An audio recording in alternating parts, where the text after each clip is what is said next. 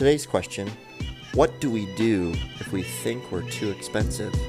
My name's Mark Juleen, and this is the Apartment Nerd Leasing Show. Hello, everybody, and welcome to episode 102 of the Leasing Show. I hope you're having a fantastic Monday morning or Monday afternoon or whenever you're listening to this. This is a Monday episode, but hope you're having a great Monday. Um, kind of an interesting topic that came up um, as uh, I was meeting with uh, a couple people last week, actually.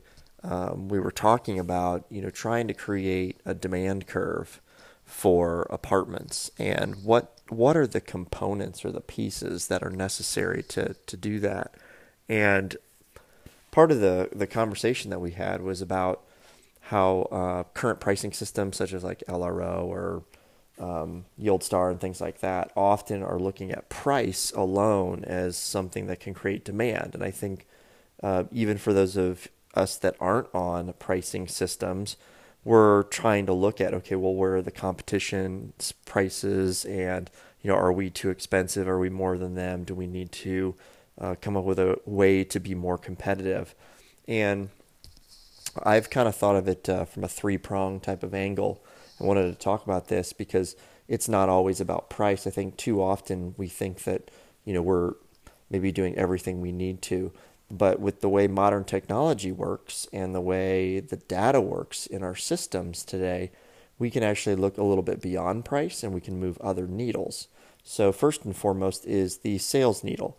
How many apartments do I need to lease this week, next week, maybe over the next 30 days in order to maintain a, you know, 95 plus percent occupancy? that's a that can be a moving target. You get notices, you get maybe evictions, you get some terminations, those kind of things can be a moving target. So first and foremost, what kind of sales do I need? Secondly, what kind of marketing can I uh, you know use to impact the amount of traffic that we that I have coming in? You know, before olden days, I'll call them, but uh, you know we had guidebooks and you know that was a way to get in front of you. We had newspapers we had and then we evolved to listing sites and you know there's so many different places you can be there.